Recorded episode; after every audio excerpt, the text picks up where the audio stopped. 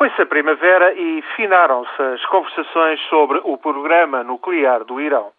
As negociações arrastaram-se nos dois últimos meses por Istambul, Bagdá e Moscou. Chegaram agora ao fim na capital russa. Iranianos, os cinco membros permanentes do Conselho de Segurança da ONU e ainda a Alemanha só constataram divergências. As seis potências exigem que Teherão suspenda o enriquecimento de urânio a 20% para evitar eventual uso militar pretendem ainda o encerramento de uma das principais unidades de processamento de combustível nuclear. Uma terceira exigência passa pela exportação de todo o urânio enriquecido ao dispor do Irão e passível de ser usado no fabrico de armas nucleares. Teherão recusa tudo e declara inalienável o seu direito a enriquecer urânio para fins que afirma exclusivamente pacíficos.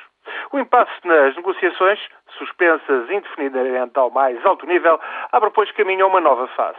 Em julho entra em vigor o embargo da União Europeia ao petróleo iraniano. É outra forma de pressão, a par do boicote financeiro imposto pelos Estados Unidos e das sanções decretadas pela ONU. O Irão tem condições para fazer face a estes boicotes, ainda que sofra graves prejuízos económicos, mas na frente militar a situação complica-se um pouco.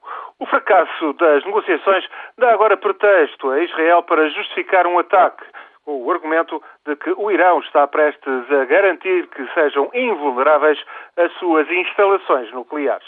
Um eventual ataque terá de realizar-se por razões operacionais até ao final deste verão, mas Washington recusa dar luz verde. A reeleição de Obama em novembro já é difícil, dada a situação da economia norte-americana, ainda por cima prejudicada pela crise do euro e uma guerra do Golfo Pérsico ao Mar Cáspio agravaria ainda mais o panorama. Portanto, entramos no verão assim. Em Teherão, cerra-se fileiras para aguentar a pressão, de forma a adiar pelo menos até à próxima primavera qualquer hipótese de ataque militar israelita em Tel Aviv, ponderam-se ganhos e perdas quanto a ações militares unilaterais que arrastem os Estados Unidos para um confronto direto com o Irão. Em Washington, Moscou, Pequim, Londres, Paris e Berlim tenta-se evitar uma guerra pelo menos este verão. E vai passar assim o solstício com uma guerra em suspenso.